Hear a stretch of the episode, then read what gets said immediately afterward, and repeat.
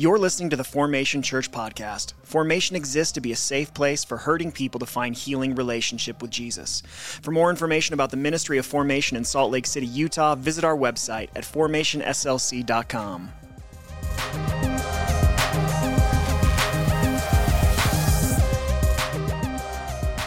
Haven't been following along the last couple of weeks, uh, we are trying hard to have what I've been calling an honest Christmas. So, an honest Christmas means acknowledging that in the midst of things like parties and presents and the joy of the holiday season, this time of year is also a very complicated one for many of us, especially emotionally. And it can even feel dark. And so, as such, we could all use a little bit of light. And the good news is the Christmas story of Scripture is filled with light. And so last week we looked at the announcement of God finally fulfilling a long awaited promise.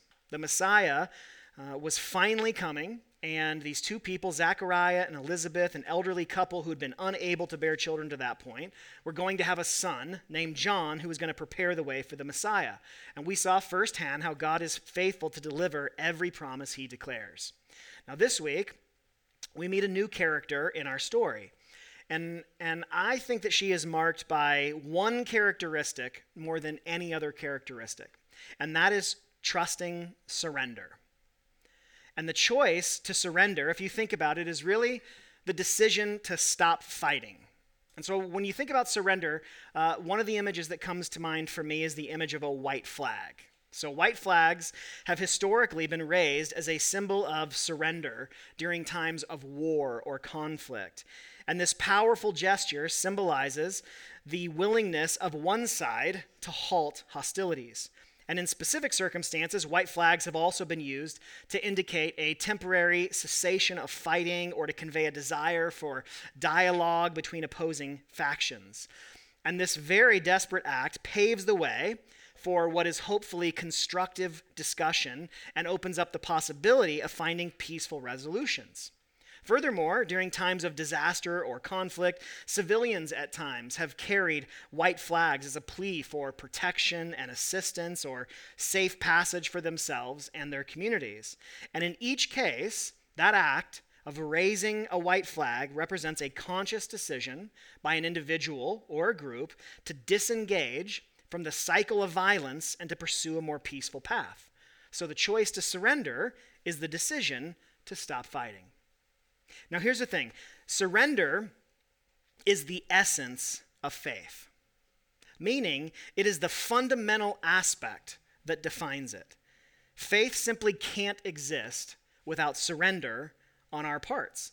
But the problem is, as humans, we naturally are prone to resist surrender. Instead, we strive for control in various aspects of our lives. So we try to manipulate how other people perceive us by carefully crafting our image, uh, our words, or our actions. We endeavor to control our circumstances and to maintain authority over virtually every aspect of our existence. And our innate resistance to surrender is what makes the story that I'm about to share, I think, so compelling because it teaches us a critical lesson, and that lesson is this there is simply no sustained faith without surrender. There is no sustained faith, meaning faith for the long haul, faith for the entirety of one's life. There is no sustained faith without surrender. Sometimes I've seen people as they first come to faith, maybe the circumstances in their life feel like they're aligned, things are comfortable, things are good, and they feel filled with faith. And then the moment that a lack of control seeps into life, which happens to all of us, all of a sudden that faith begins to fade. And so that teaches us, from a negative perspective, that there is no sustained faith without surrender. So we see this incredible display of surrender this morning. So if you have a Bible that you want to read from, um, I'm going to be in Luke chapter 1, verses 26 to 38. If you don't have a Bible, the scripture will be on the screen. And I want to call this part of this series Surrendering to God's Will. Surrendering to God's will. All right, let's jump right in. We're going to start in verse 26. So listen or read along with me. It says, In the sixth month, the angel Gabriel was sent by God to a town in Galilee called Nazareth, to a virgin engaged to a man named Joseph of the house of David. The virgin's name was Mary. Now, pause there for a second because these first two verses really set the stage for the rest of the story. This narrative unfolds when Elizabeth, who we met last week, she was already six months pregnant, as we'll learn in just a few verses. And the setting for this more recent interaction in Mary's life happens in a town called Nazareth. Now, Nazareth, if you don't know, is presently a small city, but during this time in history, it was a rural agricultural village that was not connected to any main road. So, what that means is it was small, it was very remote, and it was off the beaten path. And so, these characteristics were not, and I would argue are not, what one would typically expect for the birthplace of the Savior of the world.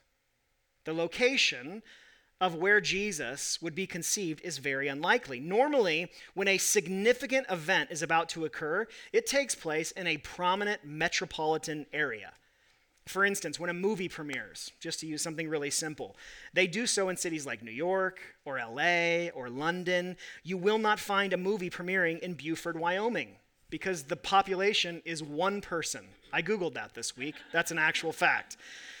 These important events that take place in the world tend to happen in very influential locations rather than in obscure ones.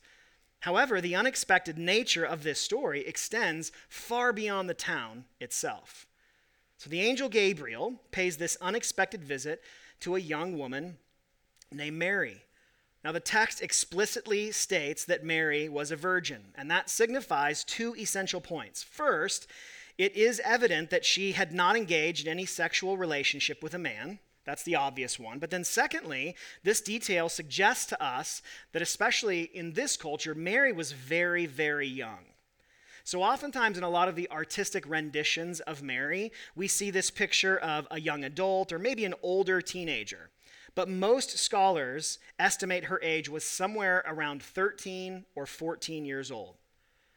And as was common in their culture, Mary was betrothed to a man named Joseph. Now, it's worth noting that betrothal in their culture had legally binding consequences, unlike our kind of more normative engagements in our own culture. So, a betrothed couple was perceived as being bound by marriage, but they waited a full year before the actual wedding took place.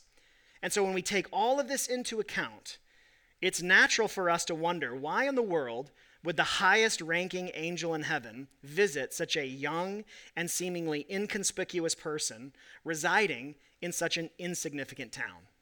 Look with me at verse 28. And the angel came to her and said, Greetings, favored woman. The Lord is with you. But she was deeply troubled by this statement, wondering what kind of greeting this could be. So, Similar, uh, or the fact that Mary was deeply troubled, as the text says when Gabriel first greets her, remember, that's like a common reaction anytime an angel appears to someone. But there is a significant difference in what caused her to be deeply troubled when we compare it to the interaction that Gabriel had with Zechariah. And the difference is in that the text doesn't specify that it was anything about Gabriel's appearance that caused Mary fear. Verse 29 indicates that it was the content of the angel's greeting that left Mary troubled. Listen again. In verse 28, Gabriel says, Greetings, favored woman, the Lord is with you. See, what troubled Mary about this greeting is that it didn't make any sense to her. There was nothing about Mary that indicated that she was favored by God or that God had some special grand plan for her life. Mary would have seen herself as just a normal, probably relatively insignificant person. Like, at least, if you think about it, at least Zechariah was a priest. And when Gabriel appears to him, he's in the temple, like literally outside of the Holy of Holies. So if I'm going to put my money on an angel appearing to someone somewhere, I'm going to bet on a priest standing outside of the Holy Holies, not some young girl in a hillbilly town in the middle of nowhere. But that's where Gabriel comes. And so Mary is deeply troubled and she's confused because she lives away from the bustling crowds. She lives away from the epicenter of cultural activity. And considering the magnitude of the announcement, one would expect it to take place in a far more prominent setting. And so Mary wonders what does this mean? Why is this angel here? And fortunately, Gabriel does not leave her in suspense, but proceeds to explain how she has found favor with God. Look at verse 30. Then the angel told her, Do not be afraid, Mary for you have found favor with God. Now listen, you will conceive and give birth to a son, and you will name him Jesus. He will be great and will be called the Son of the Most High. And the Lord God will give him the throne of his father David. He will reign over the house of Jacob forever, and his kingdom will have no end. So, similar to Gabriel's interaction with Zechariah, those words may not carry the same significance for us as they would have for Mary. Because what Mary was actually hearing was that God was about to fulfill what he had promised to Israel all the way back in Isaiah chapter 9, verse 7. That will be up on the screen. It says this The dominion will be vast, and its prosperity will never end. He will reign on the throne of David and over his kingdom to establish and sustain it with justice and righteousness from now on and forever. The zeal of the Lord of armies will accomplish this. So Mary understood that God had chosen her to play a role in the fulfillment of his promise to send the Messiah. So just imagine that you're Mary. Okay, you're 13, 14 years old, and you hear all of this. You hear that you have been chosen by God to conceive the Son of God. Now, if I were to guess, my assumption would be that all of us would have a few follow up questions in hearing this news. And Mary does too. Notice she really just has one question. In verse 34, it says, Mary asked the angel, How can this be? Since I have had. I have not had sexual relations with a man. Now, I would argue that's a really good question. Obviously, not all questions are created equal. This seems like the perfect question at the perfect time. Because imagine again being this young teenage Mary and hearing that you're about to have a baby. How is she not like, um, Gabe, real quick? This is awkward for both of us because I kind of feel like someone else should be having this conversation with you. But you know, like virgins don't have babies, right? There's birds, there's bees, it's a whole thing. But this is not how this works. But all joking aside, her question is entirely understandable. And it's also worth noting that, again, as we compare her response to Zachariah's that we saw last week, it's a very different question than the one that Zechariah asked. Zechariah's question, remember, was motivated by doubt. And due to his doubt, he wanted a sign that this was going to happen. But Mary's question doesn't come from a place of doubt. She just wants a few details, which is fair. And so Mary believes that God can, she seems to have faith that he will, and she simply wants some details surrounding how it's going to happen. Look at verse 35. It says, The angel replied to her, The Holy Spirit will come upon you, and the power of the Most High will overshadow you.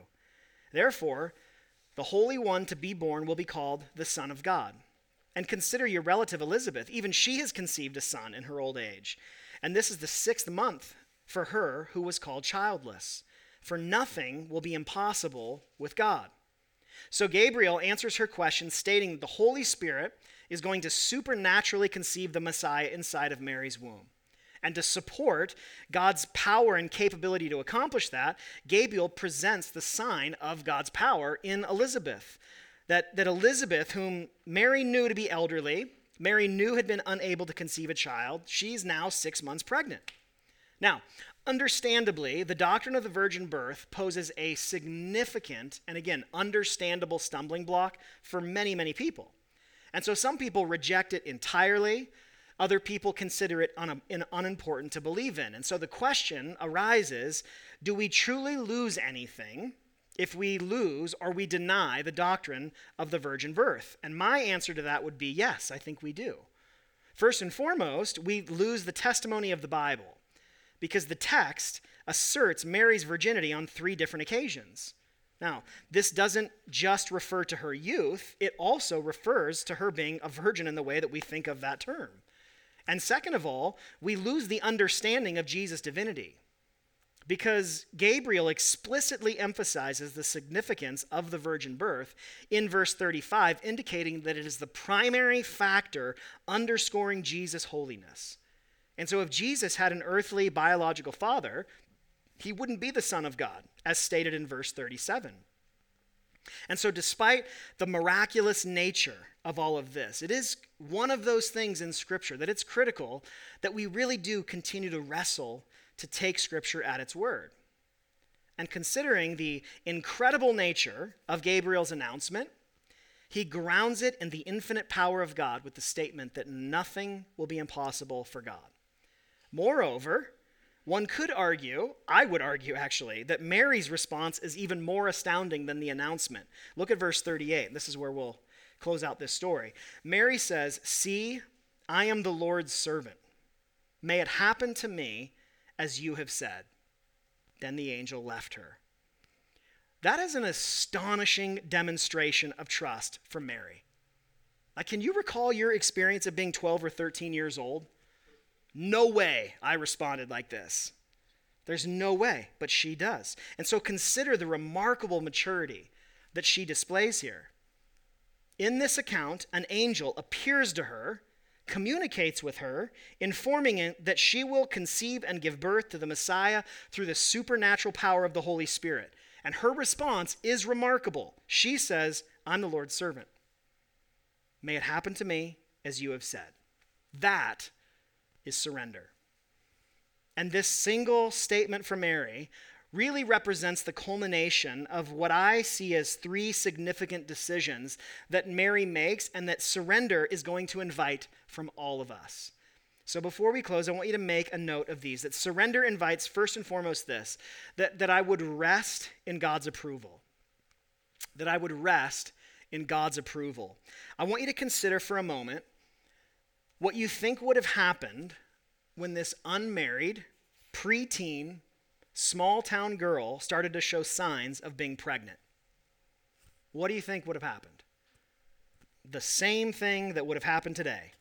She would have become the center of speculation.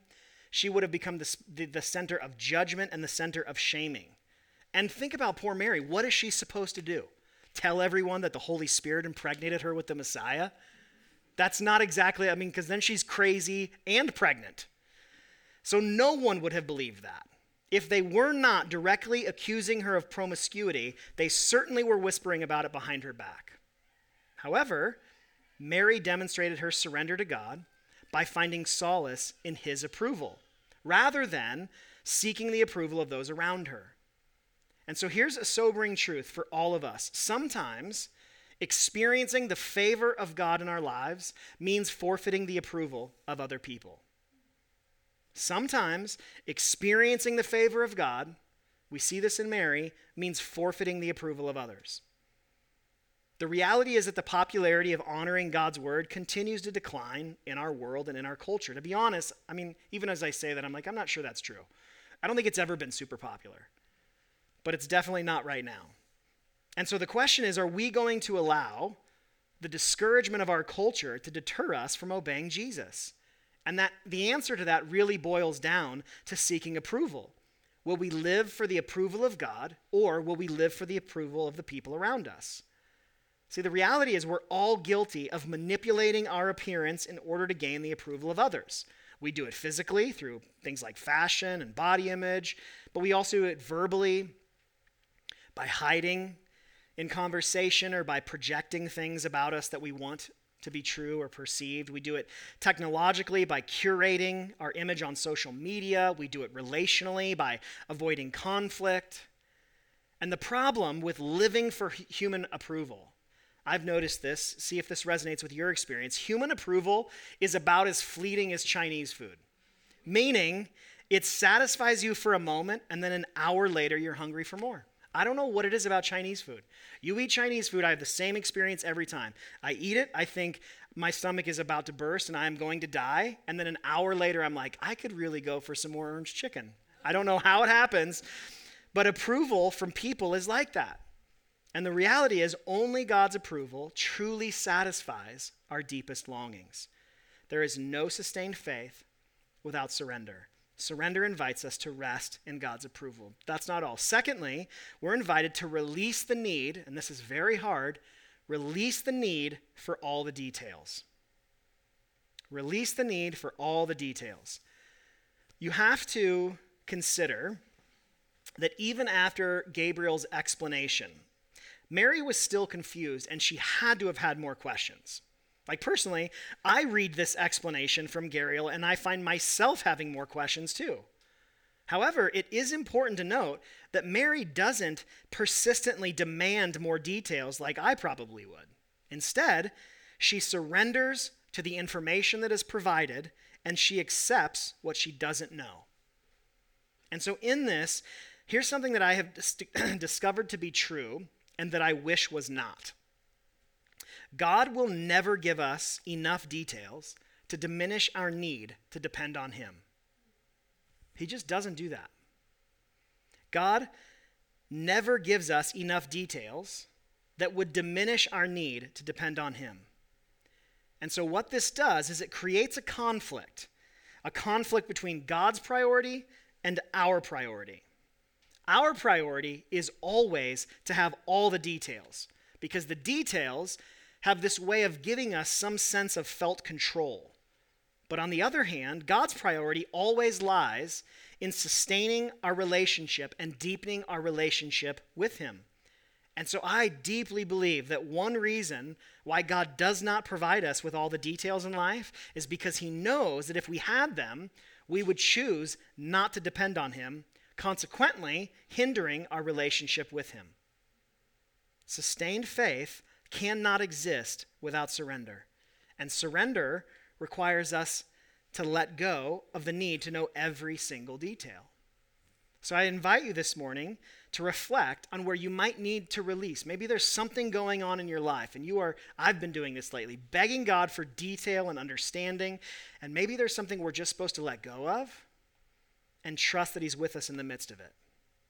And then finally, we're invited to rely on God's unlimited power to rely on God's unlimited power. Mary's response stands as an exemplary demonstration of trust.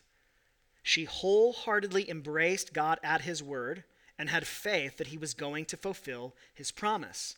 And so here's what this implies for you and I. Behind every single act of obedience lies God's gentle call to believe. Behind every act of obedience, big or small, is God inviting us to believe Him. And so take a moment as we get ready to move into a time of reflection. I want you to really consider where in your life you need to continue placing your trust in His power. Maybe it has something to do with the faith of a loved one. Maybe it has something to do with your own faith, or perhaps a specific need that requires His intervention. Maybe it's your assurance that He will prove Himself sufficient for you and provide you the strength to endure a particular hardship. And while it might seem insurmountable, remember what Gabriel said to Mary because it is true for you and I as well that nothing is beyond God's power if His word is true. He is able to accomplish even the impossible. And so the question is will we surrender to His approval? Will we surrender to His wisdom? And will we surrender to His power? And so let's pray and ask Him to help us do just that. Will you bow your heads with me?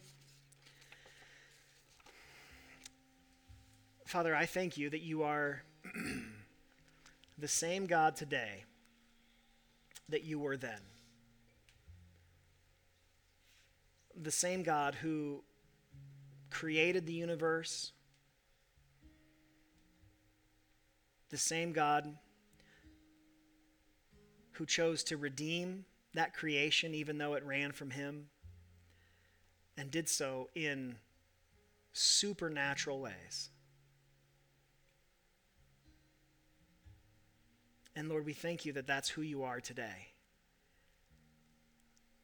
And because of that, your approval matters more than anything else.